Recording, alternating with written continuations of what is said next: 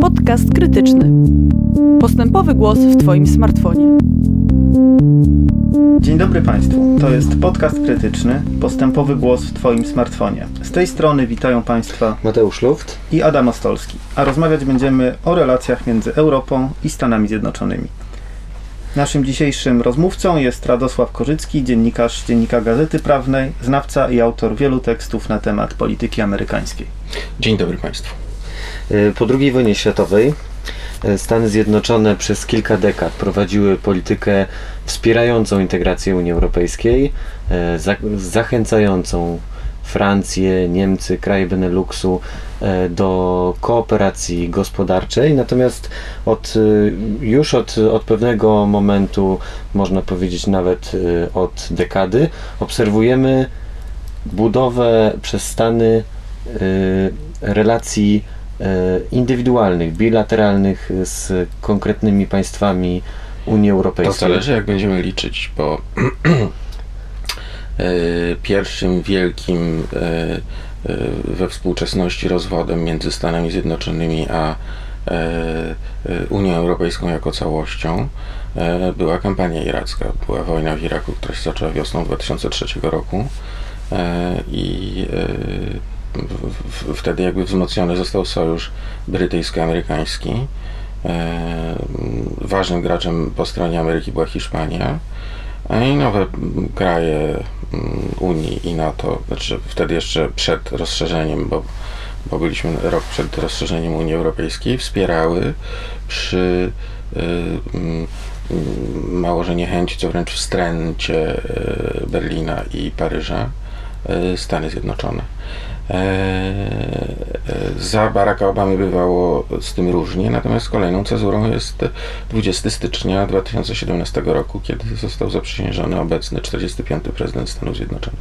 No właśnie, tu się e, pojawia pytanie, czy obecne perturbacje w relacjach między Unią Europejską a Stanami Zjednoczonymi to jest e, epizod związany z e, osobowością prezydenta Donalda Trumpa, czy to jest już symptom e, takiego głębszego rozwodu, czy wręcz być może jest tak, że Stany Zjednoczone już nie tylko rozgrywają, tak jak za czasów George'a Busha, różnice i inne pomysły na siebie rozmaitych państw europejskich, ale wręcz otwarcie grają na dezintegrację i rozpad więzi w Unii Europejskiej, na przykład wspierając Brexit. Czy widzisz, że doszło do takiej zmiany, czy jest to po prostu kolejny rozdział?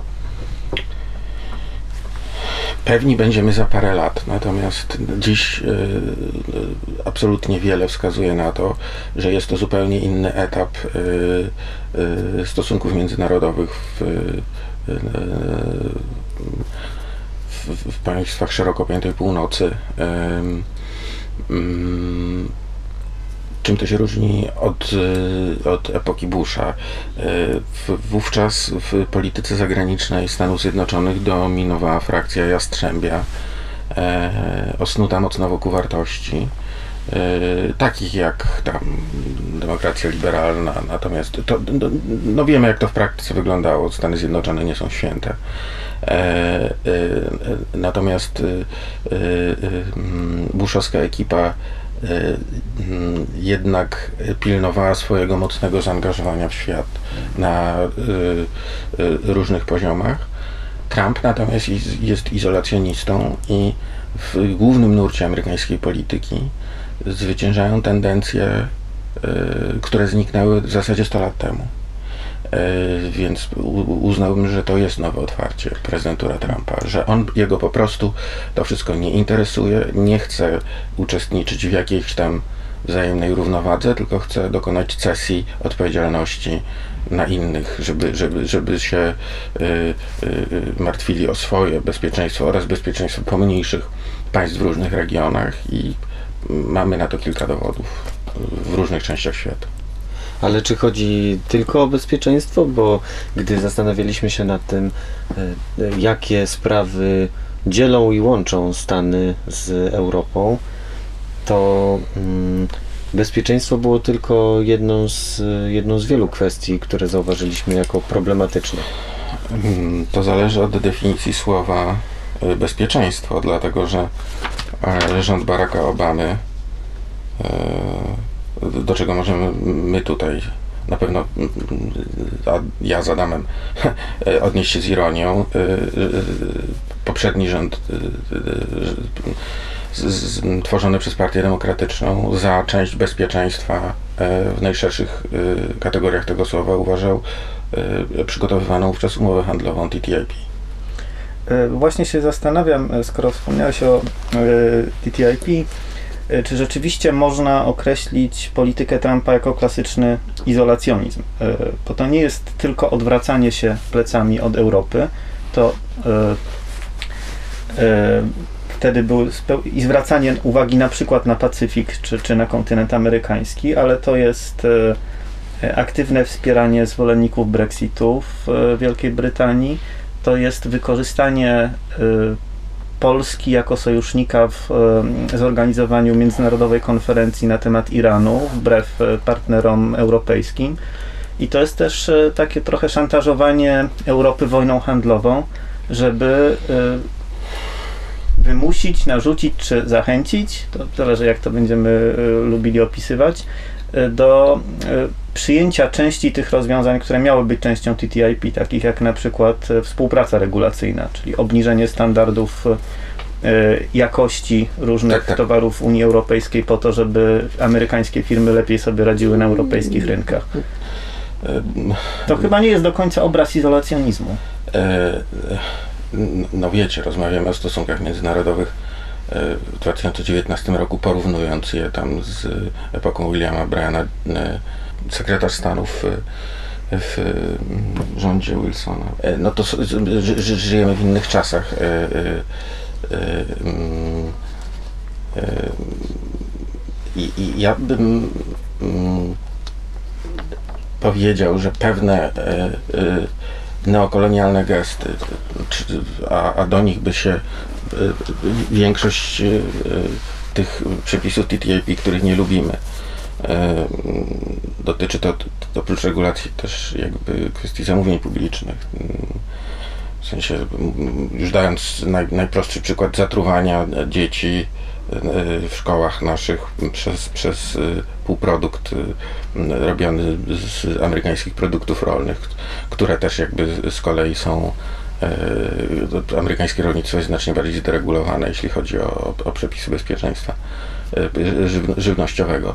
Ja bym nie powiedział, że to, to, to ta postkolonialna gra stoi w sprzeczności z, z, z tym, że nazwałem politykę Trumpa izolacjonistyczną. Słusznie zwróciłeś uwagę, że te relacje są dużo bardziej złożone, no bo pojawiło się więcej tematów.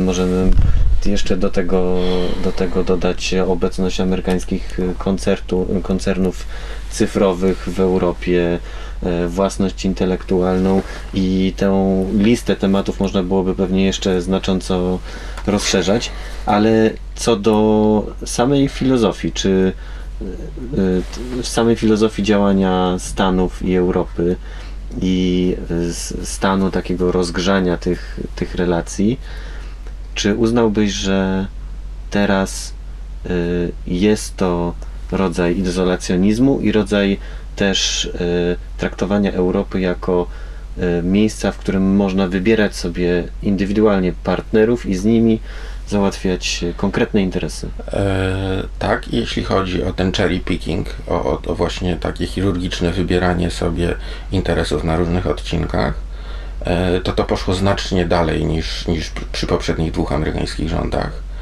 E, I y, no cóż, y, nie oszukujmy się, no Polska jest w swojej naiwności i polska władza jest y, ofiarą tej nowej amerykańskiej dyplomacji, bo... A nie beneficjentem? Nasz rząd wydaje się sądzić, że właśnie na tym korzystamy. Ostatnia wizyta przebiegająca w atmosferze pewnych kontrowersji wiceprezydenta Stanów Zjednoczonych Michaela Pence'a, a kontrowersje sprowadzały się do tego, że miał przyjechać sam prezydent i odwołał wizytę w ostatniej chwili.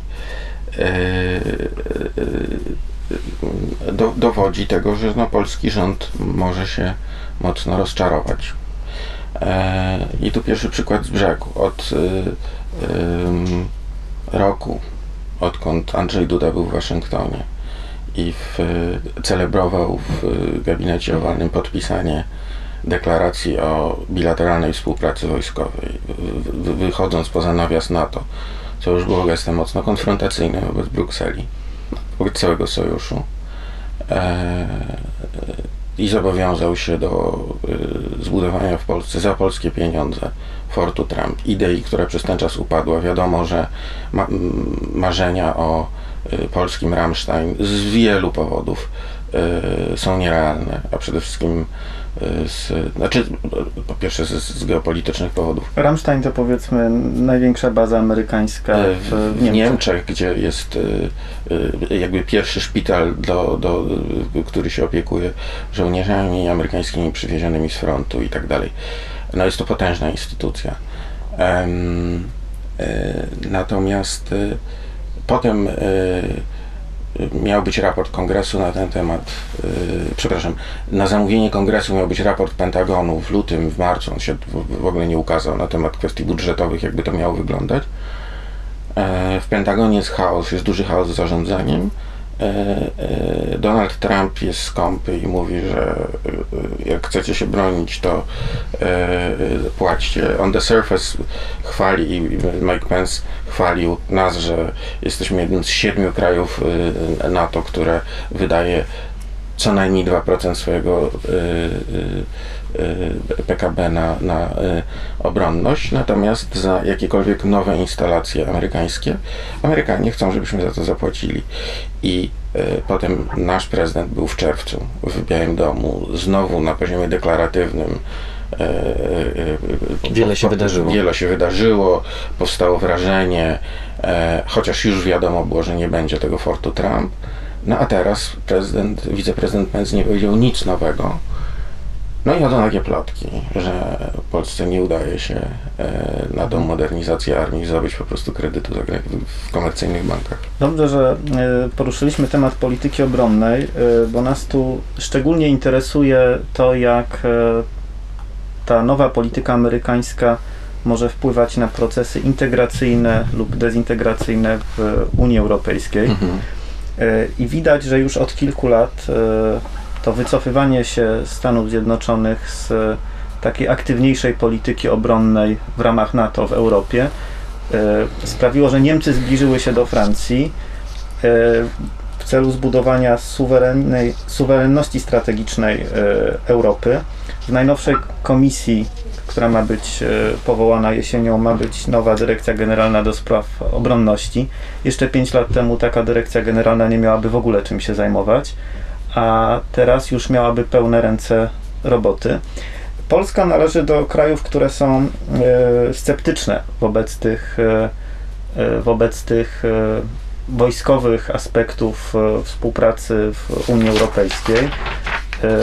Traktując to jako znaczy zagrożenie. Tego, te, tego aspektu. Tak. Bo... Traktując to jako zagrożenie wobec NATO, a być może jeszcze bardziej wobec własnych bilateralnych stosunków ze Stanami Zjednoczonymi. E, jak oceniasz, jak to się może rozwinąć? Integracja wojskowa w Europie jako odpowiedź na e, e, tę bardziej wybiórczą politykę Stanów Zjednoczonych? To się może rozwinąć w stronę przy utrzymywaniu się status quo w stronę niekorzystną dla Polski. Polska dyplomacja w sprawach obronności moim zdaniem gra w bank teoretycznie e, e, oparta jest o e, kilka filarów, tam o własną armię, o Sojusz Północnoatlantycki, o dwustronną umowę ze Stanami Zjednoczonymi. Znajdą się umiarkowani, niezwiązani z obecną władzą w Polsce apologeci tych relacji.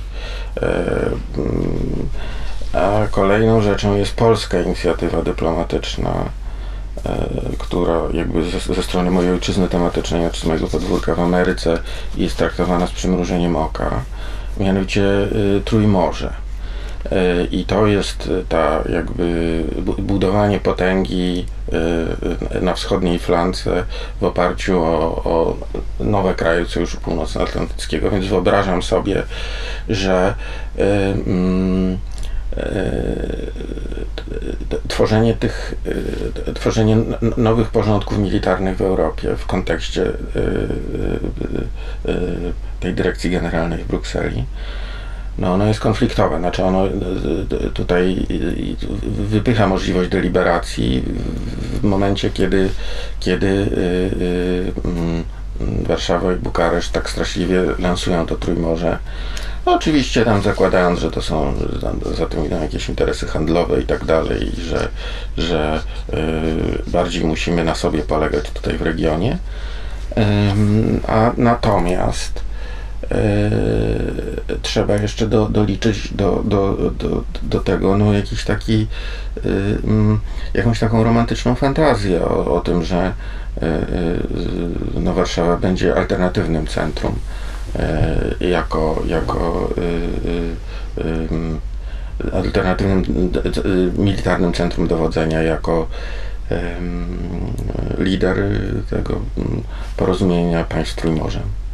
Ale z tego, co mówisz, to jedna rzecz mi się nie, nie składa w całość. Po pierwsze, z jednej strony amerykańska dyplomacja była obecna podczas podczas e, powoływania Trójmorza i tego jako konceptu politycznego. Po drugie, e, gdybym miał bronić tutaj polskiego rządu, a ktoś musi przyjąć tą, e, tą rolę, to powiedziałbym, rolę. to powiedziałbym, że ta polityka jest racjonalna, dlatego że to właśnie Stany oferują jakiegoś rodzaju bezpieczeństwo. Stany jedyne chcą rozmawiać o Rosji jako realnym zagrożeniu dla regionu. Stany jedyne wydają się rozumieć właśnie Polskę jako ten kraj, który może się obawiać swojego wschodniego sąsiada. Dobrze, a czemu e, nie można by tego robić w ramach NATO? Tylko e, doprowadzania do, do, do, do, do budowania antagonizmu między starą Europą a nową Europą wewnątrz NATO. Mm, takie są realia współpracy między mm, Stanami Zjednoczonymi a krajami, które aspirują do tej współpracy. No, to by też zakładało pewną złą wolę e, Berlina i Paryża. A czy nie jest tak? Nie jestem, nie jestem aż tak bardzo przekonany. E, czy, czy, czy, czy Stany Zjednoczone, e, jeżeli nie będziemy za to płacić, e, rzeczywiście będą miały wolę obrony nas przed Rosją? Całą sprawiedliwość trzeba oddać, że jeśli chodzi o kwestię nie funkcjonowania samego instytucjonalnej strony Sojuszu Północnoatlantyckiego, tylko już konkretne operacje militarne, to wkład Amerykanów sięga 80%, więc to, to zawsze jest jakby ich odpowiedzialność.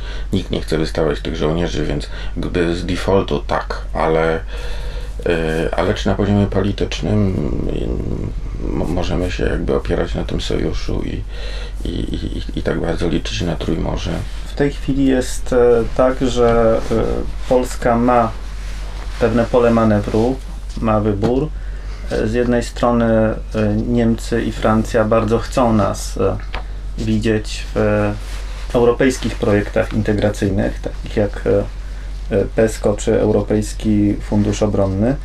Z drugiej strony Stany Zjednoczone są gotowe pogłębiać współpracę wojskową z Polską właśnie po to, żeby trochę sypać piasek w szprychy tych europejskich e, procesów i e, nie ułatwiać stawania Europy na własne nogi e, pod względem polityki obronnej.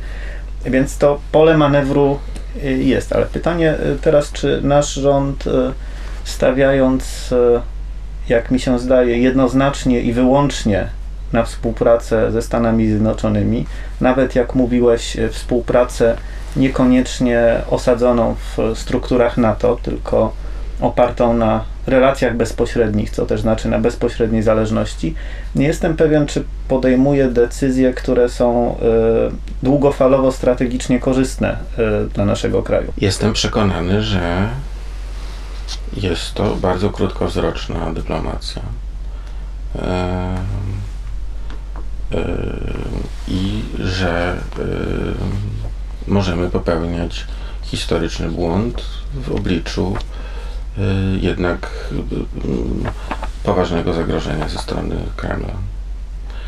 Em, y, bardzo byłem ostrożny w, y, w, w, postrzeganiu tego y, dwu- dwustronnego sojuszu polsko-amerykańskiego, e, bo przez, tak jak mówię, przez rok jeszcze się absolutnie nic nie udało w tej sprawie zrobić. I e, e, cały czas mam wrażenie, że piłka jest po polskiej stronie, że mm, wszystko to zależy od tego, czy Po- Polacy gotowi będą za różne rzeczy zapłacić, a w praktyce to się okazuje jeszcze trudniejsze, bo polska armia jest w fatalnym stanie i wymaga naprawdę kosztownej modernizacji. Mhm. A czy nie jest tak, że mm, y, polska dyplomacja stwierdziła, że łatwiej przekonać naszych partnerów za oceanem, niż zmienić priorytety Francji i Niemiec dotyczące ich wyobrażenia o obecności Europy e, na arenie międzynarodowej. A mianowicie dla Francji e, zawsze obszar e, Mo- Morza Śródziemnego był bardziej naturalnym obszarem ich aktywności dyplomatycznej i, i, i w, tym kontekście też militarnej, w kontekście e, kryzysu, w kontekście mm, problemów z uchodźstwem. I polska dyplomacja stwierdziła, że jeśli ma rozmawiać o Rosji, to nie jest w stanie rozmawiać na poważnie na ten temat z Zachodem. E, Ja nie widziałbym tego w kategorii realpolitik, tylko również emocji, że obecna władza w Polsce należy do e, e, jakby naj- najbardziej proamerykańskich sił politycznych Polsce, więc z, z, po pierwsze ze względu na, na, na własne emocje i na własny sentyment e, Waszyngton jest tutaj kluczowy w, w, w, w tym pejzażu i, i pewnego rodzaju moim zdaniem nieodwzajemniona miłość do Waszyngtonu. E, Z drugiej strony jest to też na, na, na użytek, znaczy, że, że ta dyplomacja jest uprawiana na użytek public relations na potrzeby wewnętrzne, bo też spora część Polaków uważa, że yy, Ameryka nigdy nas nie zawiedzie. A z Europą różnie bywało. Właśnie, Wiąże się to również z rosnącym resentymentem antyunijnym. właśnie bardzo ciekawie to było widać, e, to o czym mówisz w czasie e, niedawnych obchodów 80. rocznicy wybuchu wojny. Mhm. Przemówieniu prezydenta Niemiec Franka Waltera Steinmeiera było wiele słów na temat Ameryki. One na pierwszy rzut oka wyglądały na bardzo ciepłe, życzliwe słowa, ale jak się wczytać, to te ciepłe słowa dotyczą głównie przeszłości. Prezydent Steinmeier mówi, że Ameryce zawsze zależało na zjednoczonej Europie, że pragnęła prawdziwego partnerstwa i przyjaźni opartych na wzajemnym szacunku, ale zaraz dodaje, że wiele z tego dzisiaj nie wydaje się już oczywiste. Czyli, że ten świat Tak, mówił to z oczywistości nostalgią. E, znacznie ostrzej moim zdaniem głos zabrał Mike Pence następnego dnia w Pałacu Namiestnikowskim i sobie robiłem z tego notatki e, i chwaląc Polskę e, też wskazując na, na jakby, no oczywiście na poziomie kurtuazji, mówił o common determination, wspólnych e, warszawsko-waszyngtońskich celach e, i mówił o tym budżecie, chwa- chwaląc Polskę za budżet na armię, krytykował niektóre kraje NATO i Niemcy wyszczególnił. To znaczy przerwał jakby ten ciąg kurtuazyjny i skrytykował Niemcy za to, że nie dość płacą. To, to, jest, to jest to, moim zdaniem ostra polityczna deklaracja. Pokazująca też temperaturę sporu wokół e, Bardzo kwestii wysoką. bezpieczeństwa w NATO. Na tym chyba kończymy naszą Na tym chyba kończymy. Wypada się zgodzić z e, prezydentem Steinmeierem, że wiele rzeczy, które były pewne i oczywiste, e, przez e, kilka ostatnich dekad, Przez e, siedem ostatnich dekad. e, teraz już pewnymi oczywistami, oczywistymi nie jest i e, z dużą uwagą i bez dogmatycznych założeń trzeba będzie obserwować to, co się będzie działo w następnych latach. Tak, i trzeba być bardzo ostrożnym. Dziękuję Wam bardzo za rozmowę. Mateusz Luft Adam i Ostolski. nasz gość e, Radek Korzycki. Dziękuję serdecznie.